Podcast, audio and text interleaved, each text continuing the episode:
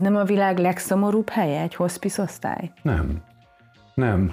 Egy jó hospice-osztály az nem, nem agonizáló betegekből áll, hanem betegekből áll, akik tudják, hogy bekövetkezik a vég, de minden percét meg tudnak még ragadni. Elidegenedtünk a haláltól. Tehát a, a régi világhoz képest a halál egy ellenség, egy borzalom, egy rettegés mindannyiunk számára. Szeretném ezt visszacsinálni, szeretném, hogyha a halálnak a méltósága visszaérkezhetne.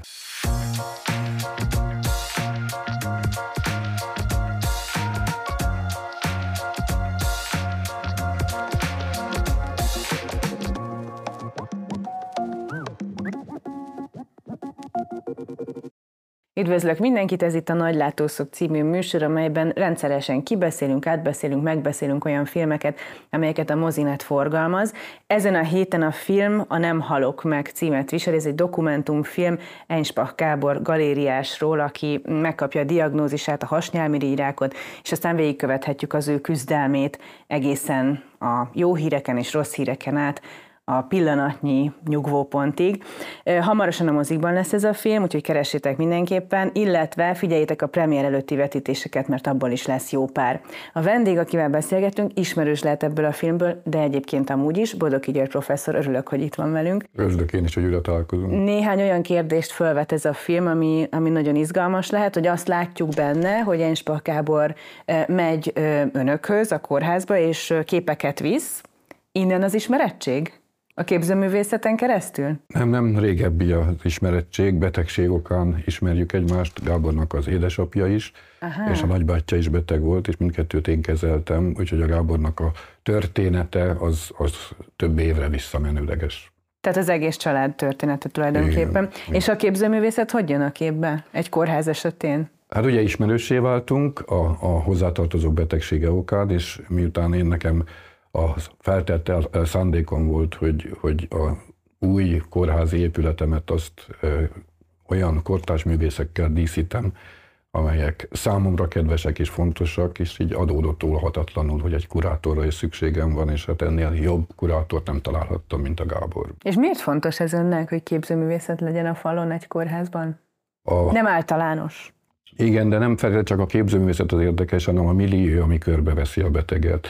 Nekem jó barátaim segítettek belső építészek az épület kialakításába, a falaknak, a színeinek a kiválasztásába, a kortermek berendezésébe, és hát teljesen természetesen adódott, hogy nem kivágott naptárképeket teszünk a falra, ahogy ez lenni szokott általában manapság Magyarországon, hanem igazán minőségi művészetet, mert meggyőződésem, hogy egy ilyen környezetbe a gyógyulás egy más dimenziót kap. Ez egy meggyőződés, vagy tapasztalat, vagy, vagy, vagy vannak erre kutatások, hogy azok a kórházak, amelyek kialakítják ezt a milliót, jobb statisztikákkal rendelkeznek? Nyilván ilyen kutatások nincsenek, de hát gondoljuk a saját életünkre, hogy mennyire befolyásolja az, hogy milyen falak között éljük az életünket. Az általános állapot, a közérzet, a jólét, az alapvetően befolyásolja nyilvánvaló azt, hogy a orvosi kezelés milyen sikeres.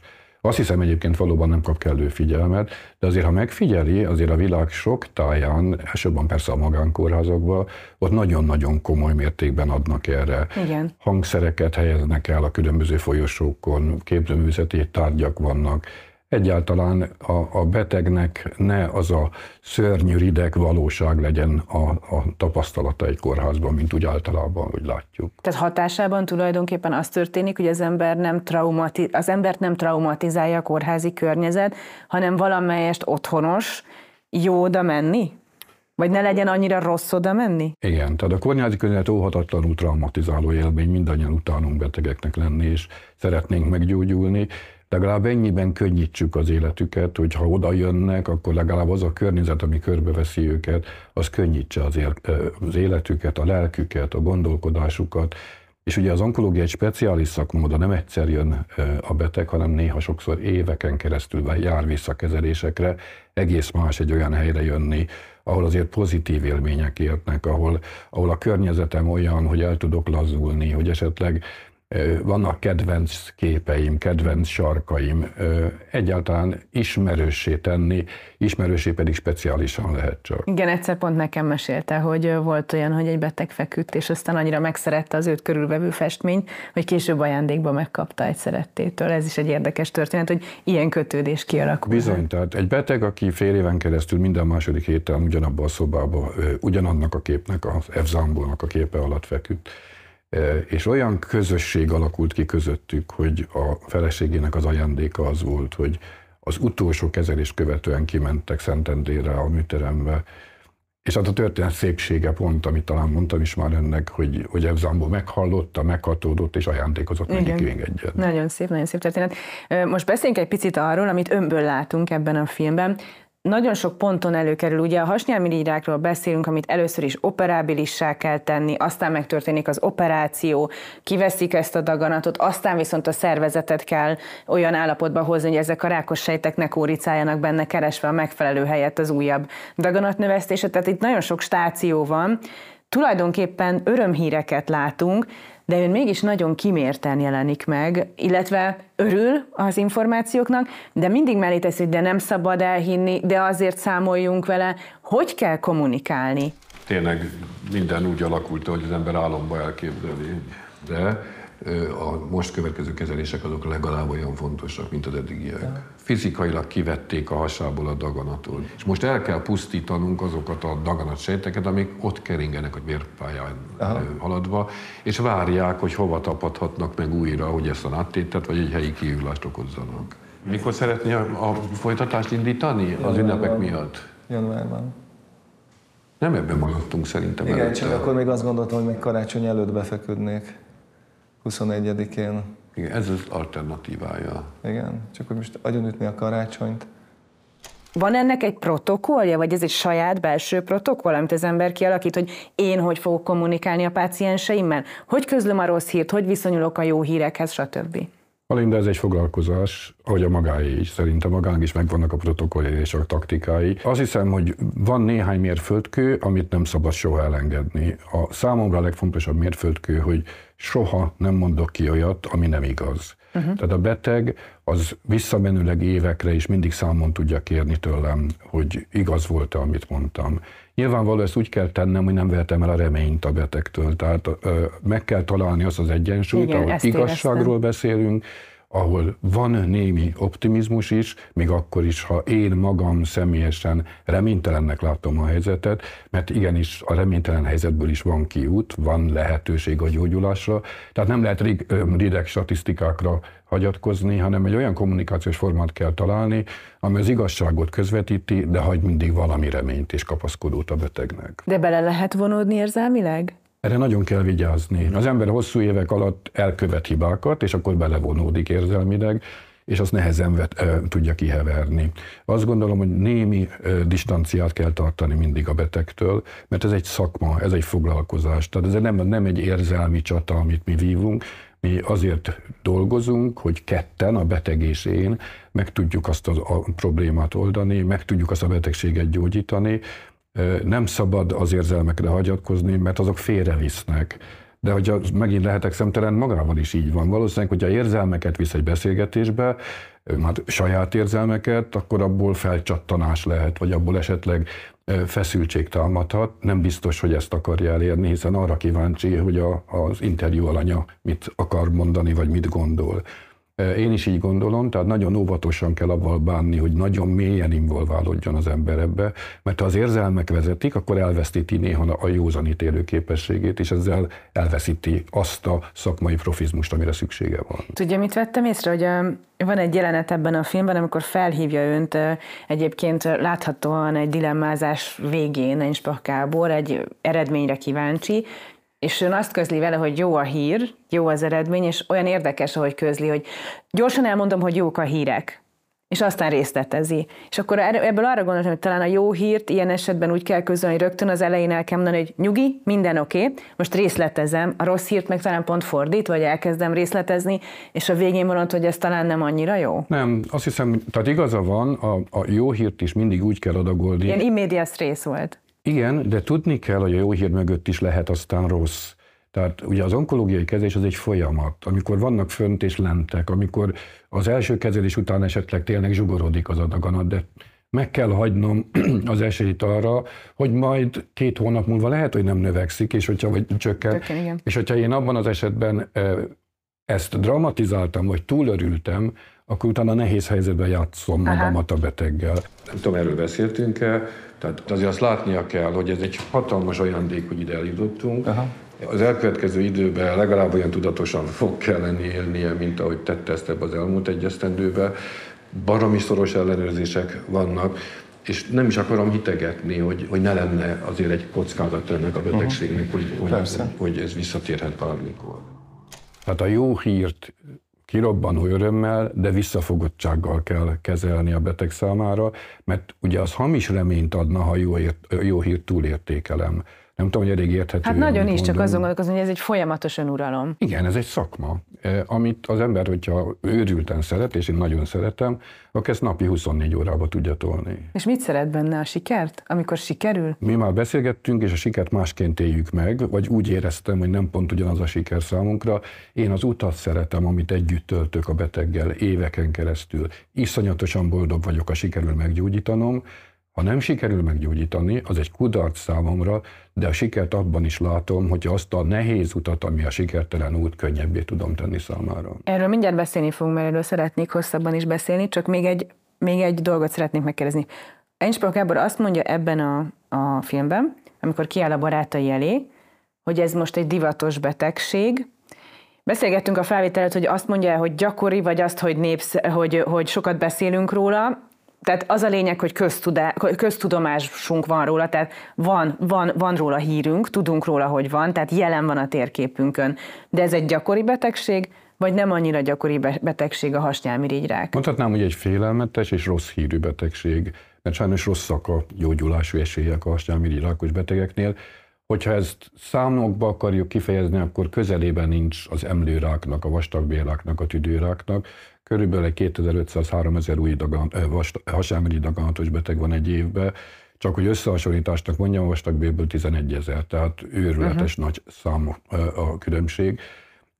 Ugyanakkor végre, hála Istennek, többet beszélünk erről a betegségről. Miért? Az miért hála Istennek? Mert minél többet beszélünk egy betegségről, annál nagyobb figyelmet kap a betegség. Annál inkább egyrészt lehetünk bízhatunk az egészségtudatos embereknek a korai jelentkezésébe, hiszen az onkológus számára a legfontosabb, hogy a beteg azonnal jelentkezzen, ha panasza tünete, vagy bármilyen olyan, olyan rendkívül esemény történik, hiszen akkor tudom biztos meggyógyítani. Másrészt, hát szeretnénk nagy figyelmet a betegség számára hozni, és ez talán megint furcsán hangzik, mert szeretnénk, hogyha a gyógyszerlobbi is nagy érdeklődést tudna tanúsítani az irányába, mert bárhogy is hangzik, gondoljon bele, hogy mennyivel többet beszélünk az emlőrákról. És közben vannak rákok, amit szóba se hozunk, pedig a daganat, daganat, egyformán kéne róla beszélni. De nem lehet, hogy az oka az, bocsánat, hogy közbevágtam, hogy, hogy mondjuk az emlőráknak a gyógyulási statisztikája egy értelmezhető dolog. A hasnyálmirigyrráké az azért nagyon különbözik ettől. A betegeknek csak egy kicsi százaléka lesz egyáltalán műthető, és azon belül is annak még kisebb százaléka az öt éven túli túlélés. Na de ezért kell sokat beszélnünk róla. Tehát azért kell sokat beszélni, hogy nagyobb nyilvánosságot kapjon, nagyobb érdeklődésre tegyen szert, a kutatások iránya minél többet foglalkozon ezzel a betegséggel, hiszen nyilván egy populáris rákkal, elnézést, hogy ilyet mondok, igen, de mint igen, az emlőrák, azt hát azt az ember szívesen kezeli, mert tudja, hogy nagy a sikeraránya, tudja, hogy, hogy, hogy jó eséllyel véglegesen meg fogja gyógyítani, könnyebben rá tudom venni, hogy szűrővizsgálatnak vesse alá magát a, a beteg, mert nem olyan félelmetes a híre, igen, próbáljuk meg a rákot is a közbeszéd témájává tenni, mert az a rák gyógyításának az esélyeit javítani fogja. De akkor tulajdonképpen az a helyzet, hogy mivel kevesebb eset is van, mint az, a pop, nevezzük így, hogy populáris rákok, mivel a gyógyulási ráta egyelőre alacsonynak mondható, ezért nem kifejezetten foglalkozik vele a gyógyszeripar, a kutatások, és így tovább? Hát nyilván ezt így nem szabad összekötni, mert ez egy nehezebb nehezebben gyógyítható betegség. Tehát nyilván a gyógyszeripar az borzasztó szívesen foglalkozna vele, hogyha látná a pontos pontokat. Alapkutatási szinten kell többet foglalkoznunk vele, hogy megtaláljuk azokat a kulcspontokat, amik a gyógyításban segítenek. Mert hogy ellenpéldát mondjak önnek, egy, van egy GIST nevű betegség, a gastrointestális traumális tumor, évente 80 eset van Magyarországon, tehát nagyon alacsony szám. De ez a betegség ezelőtt 20 évvel, egy éven belül halálos volt mindenki számára. És ebben a betegségben fedeztük föl az első olyan precíziós gyógyszert, ami ma gyakorlatilag 100%-ban gyógyítja ezt a betegséget. Őrült mázlik volt, mert, mert egy hibás génnek a betegsége, és annak találtuk meg az ellenszerét. Csak azt akarom mondani, hogy természetesen a gyógyszeripart nem akarom most én itt hát ítélőszék elé állítani. Tehát, hogyha megvan a kulcs, akkor nyilván ráfeszül, mert óriási sikereket lehet vele elérni. Itt az alapkutatásban kell olyan eredményeket elérnünk, hogy valóban nagy áttörést lehessen ebben a betegségben is hozni. Vajon jót tesz ennek a törekvésnek mondjuk Eszterházi Péter naplója, hasnyálmirírák naplója? Hát Magyarországon egészen biztos. Tehát Magyarországon hirtelen ez a betegség a közbeszédnek a témájává vált. És ez azért azért is fontos, mert, mert minél többet beszélünk egy betegségről, azért annál nagyobb figyelem irányul rá. És egy országon belül, hogyha a figyelem egy betegségre irányul, higgye el, hogy, hogy elkezdjük a betegséget jobban feldolgozhatóvá tenni. Elkezdjük a betegséget nagyobb figyelem okán egy kicsit a társadalomhoz közelebb vinni. És nem feltétlenül csak arról beszélek, hogy ettől hirtelen gyógyíthatóvá válik a betegség, de ez egy nagyon-nagyon fontos, hogy egy betegséget, egy daganatos betegséget, az nem megbélyegzésként élje meg a társadalom. Talán idegenül hangzik önnek, de, de számtalanszor találkozom betegeknél, hogy szégyelik a daganatos betegségüket, hogy eltitkolják a környezetüktől elől a, a daganatos betegségüket, egy bélyekként hordják, Ebbe persze a társadalom a hibás igazából, mert nem nagyon tudjuk, hogy hogyan viselkedjünk egy rákos beteggel. Mi a fenét kérdezzek egy rákostól, hogy meddig élsz, vagy mi lesz veled? Tehát nem tudjuk ezt valahogy természetesé tenni, és talán ha már a filmről beszélgetünk, akkor a, kell mondjuk, hogy hát ha ez a film is tesz egy kicsi lépést abba az irányba, hogy, hogy a, a daganatos betegséget beemeljük a közbeszédbe, a daganatos betegséget valahogy a, a mindennapi létünk részévé tegyük. Ez a betegség semmivel sem külön, mint egy influenza, vagy egy bármilyen más betegség. A cukorbetegségről ma már mindenki beszél és nem szégyeli, a daganatos betegséget pedig, pedig eltakarjuk. Az orvos szerepe az túlmutat-e az orvosláson, a diagnózison, elmegy-e lelki irányba? Abszolút. Tehát nem csak beszélünk vele, hanem nagyon sokat írunk róla. Ezért vannak kiadványaink. Van egy, egy újságunk, a Rákgyógyítás, ez egy ingyenes Igen. lap, ahol, ahol folyamatosan arról beszélünk, hogy a betegekbe tudatosítsuk egyrészt az életigenlést, a, a, azt, hogy, hogy van kiút, ha a kiút nem a gyógyulás, akkor egy hosszú út, amin el lehet menni, ez iszonyatosan fontos. Tehát azt gondolom, hogy a, a betegnek, az ő saját betegségének a, a társadalmi hátterére, a, tá- a családba való beilleszkedésére nagyon fontos felhívni a figyelmet. Nem izolálódhat egy daganatos beteg. Egy daganatos betegnek tovább kell vinni az életét. Hiszen a célunk ma onkológusoknak, hogy a daganatos betegséget krónikus betegségét tegyük. Kit zavar ma az, hogy magas a vérnyomásad, megeszi a gyógyszert és, és éli az életét. A cukorbetegség kicsit azért zavaró, meg kényelmetlenebb, de azzal is élem tovább az életemet, ezek krónikus betegségek. Az én álmom, a célom, a reményem, hogy a daganatos betegség is belátható időn belül egy ilyen krónikus betegségé fog szelidülni. Szinte minden fajtája? Hát nyilván nem minden fajtája, de, de egy nagy része. És hát ma már vannak olyan daganatos betegségek. Hogy mondjam, a hererákot. A hererákot gyakorlatilag meggyógyítjuk. Tehát az esetek 90%-ában véglegesen meggyógyul.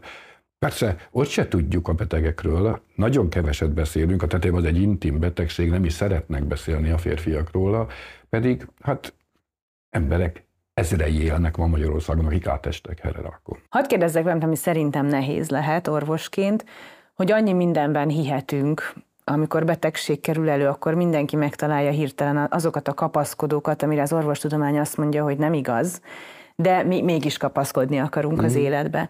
Meddig kell vitatkozni egy beteggel? kell-e vitatkozni vele? Kell-e neki azt mondani, hogy rossz az irány, ezek az alternatív gyógymódok hatástalanok, hallgass rám, itt a tudomány. Kell-e konfrontálódni, amikor ezt tapasztalja, illetve ha igen, meddig, és hol van az a pont, ahol az orvos azt mondja, hogy elengedem. Mármint, hogy nem a beteget engedem el, csak hogy nem vitatkozom vele tovább ebben a hmm. kérdésben. Ez egy utazás. A hitelesség a legfontosabb. Tehát a beteg számára szá, én a, a gyógyító orvosnak kell hitelessé válni. Ő neki kell képviselni a megbízható igazságot.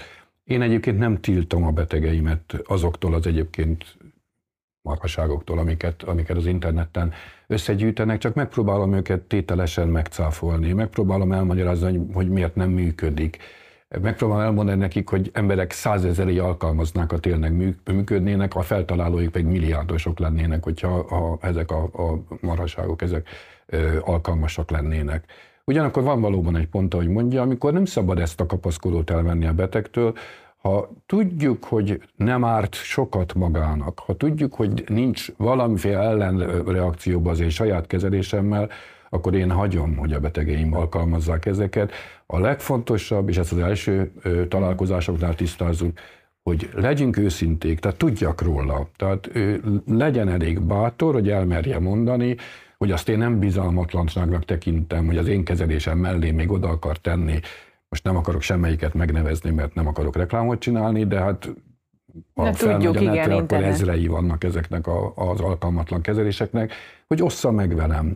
Megpróbálom lebeszélni, de ezért nem fogok csörtézni vele. Tehát, hogyha végül is úgy dönt, hogy ezt azért ő alkalmazza, akkor ezt elfogadom. Ez is önuralom azért. Hát önuralom, de értse meg, hogy az egész ő érte megy. Igen, Tehát itt nem, a, nem az én egom, hanem az ő gyógyulása a tét. Igen, igen, értem. De még visszakanyarodnék egy másodpercre, és ez fontosnak tartom, amikor itt a, a, a betegnek és a társadalomból elfoglalt helyéről beszéltünk, egy, egy gondolat van még, ami szerintem nagyon fontos, és ritkán beszélünk róla. A daganatos betegnek az egészségesek közé való visszagyógyulása. Ez többször elhangzik ez, a filmben, hogy ez nagyon nehéz. Ez nagyon nehéz, és, és nem foglalkozunk vele eleget. Úgy gondoljuk mi onkológusok, hogy meggyógyítottuk, menjél. Én ezt másként látom. A meggyógyult beteg is a betegem. Velem marad, kapcsolatot tartok vele, éveken keresztül visszajár hozzám kontrollra. Pont azért, mert, mert egy megbélyegzett ember volt, egy kiközösített ember volt, egy megsebzett ember volt, ő neki újra el kell hinni, hogy ő visszakerül az egészségesek társadalmába. Nem könnyű. Gondolkozzon el rajta, nem könnyű. Tehát a visszagyógyulás egy ugyanolyan kudarcos út lehet, mint, mint, mint a sikertelen kezelés. És ennek a főgátja az, hogy ott marad a kisagyunkban valahol az a kérdés, hogy vajon egészségesek maradunk-e, vagy pár hónap, vagy év múlva Ugye két, újra? Két dolog van itt, Alinda. Az egyik, hogy ahogy mondja, megcsapott a halál szele, rettegek, hogy mikor csap le rám újra. De a másik a környezet, aki, akinek visszafogadónak kell lenni, akinek el kell hinni, hogy ő, ő valóban most már egy megint meggyógyult, egészséges része a, a társadalomnak. Érdekes, erre sose gondoltam, hogy ez nehéz lehet, hogy elfogadni egy diagnózist az nagyon nehéz, szembenézni a kezelésekkel nagyon nehéz, harcolni, rossz híreket kapni nagyon nehéz, de azt sose gondoltam, hogy amikor minden a legjobban alakul, utána is van egy nehézség, hogy újra egészségessé válni. Ha, ha látta a Gábor filmjét, akkor látja, hogy ő milyen rettegéssel nyit minden Ctrl-C leletét ki. Tehát az egy iszonyatos mély ütésből kell felállni, és, és ugye minden CT ott rejti magába a, a, a, a kockázatát annak, hogy megint baj van, és kezdődik előről az egész őrület. Ezt nem olyan könnyű elengedni. Tehát, tehát ehhez nagyon-nagyon-nagyon messzire kell kerülni attól a mélyponttól, ahonnan indultunk. Igen, ez igaz, ez egy folyamatosan jelenlévő fenyegetés. Most beszéljünk arról, amikor amikor nem úgy alakul, ahogy az ember szeretné, hogy alakuljon. Szóval nem álomszerűen alakul egy kezelés, mint ahogy egyébként ebben a filmben, hanem a másik utat kell választani, amikor a rossz hírek jönnek, a daganatot nem lehet eltüntetni, vagy áttéteket képez, és így tovább. És annak a vége, hát az nyilvánvalóan egy egyirányú utca. Amin önök viszont, ahogy elmondta, nagyon sokat tudnak segíteni ezzel a hospisszal.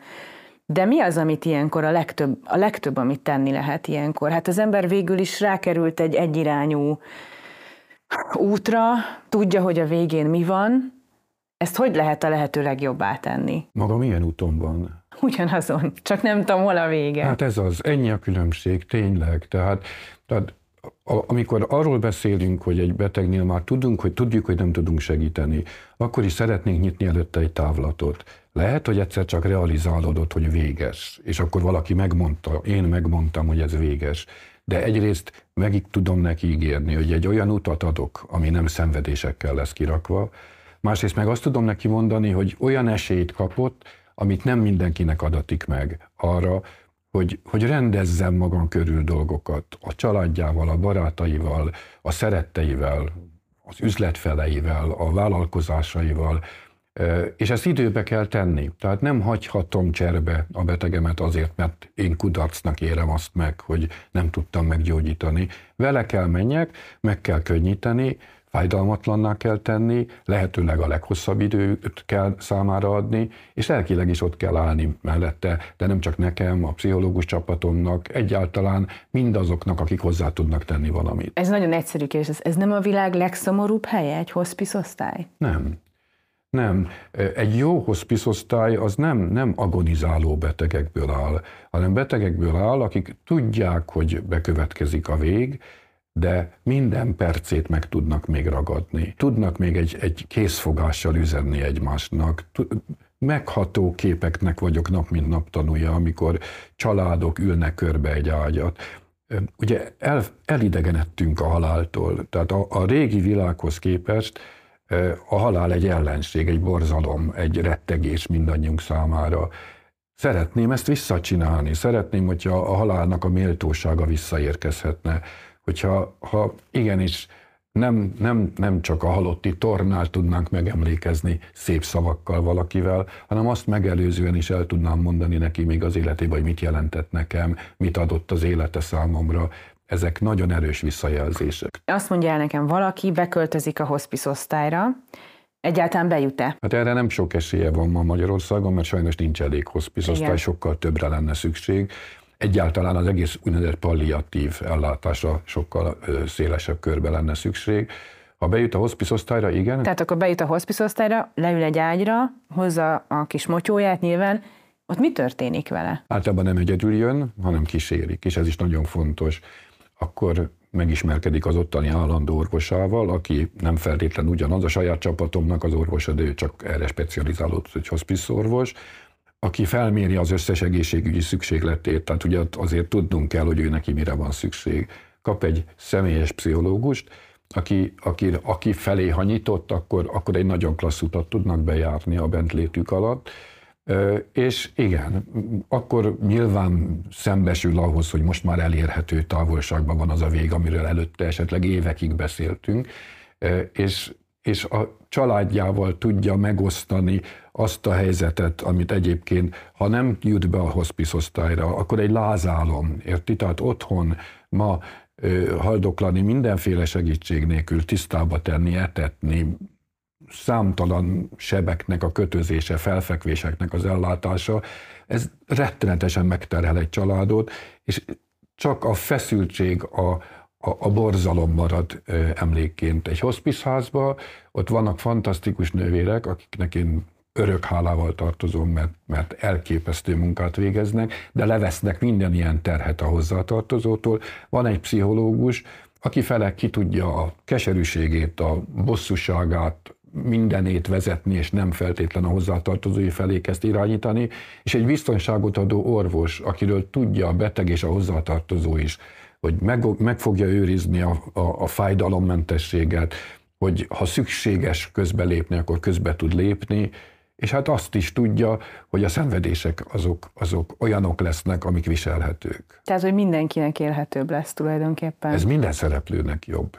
Tehát én őszintén hiszem, nyilván az ideális lét az az otthoni hospice. Tehát, hogyha egy társadalom meg tudja teremteni azt, hogy valaki számára otthon teremti meg a hospice és ehhez van még egy, egy befogadó család is tehát ettől nagyon messze vagyunk mi Magyarországon Sokat jár ide, hospice osztályra? Hát minden nap, ez az én osztályom, tehát azért nekem a normál onkológiai osztályom melletti épület az a hospice osztály, És sokat jár a betegek között? Vagy hát mert ott vannak a saját betegeim is, tehát ő, ő, ővelük nem veszíthetem el a kapcsolatot. Kevés orvosra jellemző, vagy kevés területre jellemző egyáltalán, hogy valaki a betegei mellett legyen az utolsó napok mindegyikén, és az utolsón is. Nyilván nem szeretném idealizálni, hogy én minden betegem mellett ott vagyok minden nap az utolsó pillanatig, de nem győzöm azt hangsúlyozni az onkológiának, az alapvető célja a betegének a meggyógyítása. De erre sajnos ma legfeljebb 50%-ban vagyunk képesek. Tehát az első perctől kezdve tudjuk, hogy a betegnek a felét el fogjuk veszíteni. De ha ezt az elvesztést kutarcként éljük meg, és nem látjuk benne a feladatot, akkor erre nem vagyunk képesek. De hogyha a, a szerepünk, a szakmánk, a hivatásunknak ez is részévé válik, akkor barátságot kötünk ezzel a helyzettel. Akkor a halál nem az ellenfelünk lesz, hanem egy olyan elfogadandó feladat lesz, amihez nekünk segítséget kell nyújtani. Sokkal komplexebb dolog ez, mint diagnózisokat, meg vizsgálatokat végezni. Ez szerintem így együtt klassz, tehát ez így szép, tehát ez én számomra azért ajándék, hogy onkológus lettem, mert szerintem egyetlen orvosi szakmában nem kapok egy ilyen széles spektrumát az örömnek, a, a, az adni tudásnak, a visszakapásnak. Én, én, én szerintem ez egy teljes, ez egy teljes ö, emberi út, amit, amit követhetünk. Nagyon szépen köszönöm, hogy eljött és elmondott sok mindent a szakmájáról, a hospice-ról, a gyógyításról, és így tovább. Boldoki György volt a vendégem, és még egyszer elmondom, hogy a film, amiről beszélgettünk, a Nem halok meg, hamarosan a mozikban lesz, de mindenképpen érdemes figyelni a premier előtti vetítéseket, mert abból is lesz jó pár. Illetve, hogyha szeretnétek, hogy a többi beszélgetés is valahogy fölugorjon nálatok, akkor kövessetek be minket mert hogy sok-sok filmről beszélgettünk ebben a sorozatban a Nagy Látószögben. Köszönjük a figyelmet!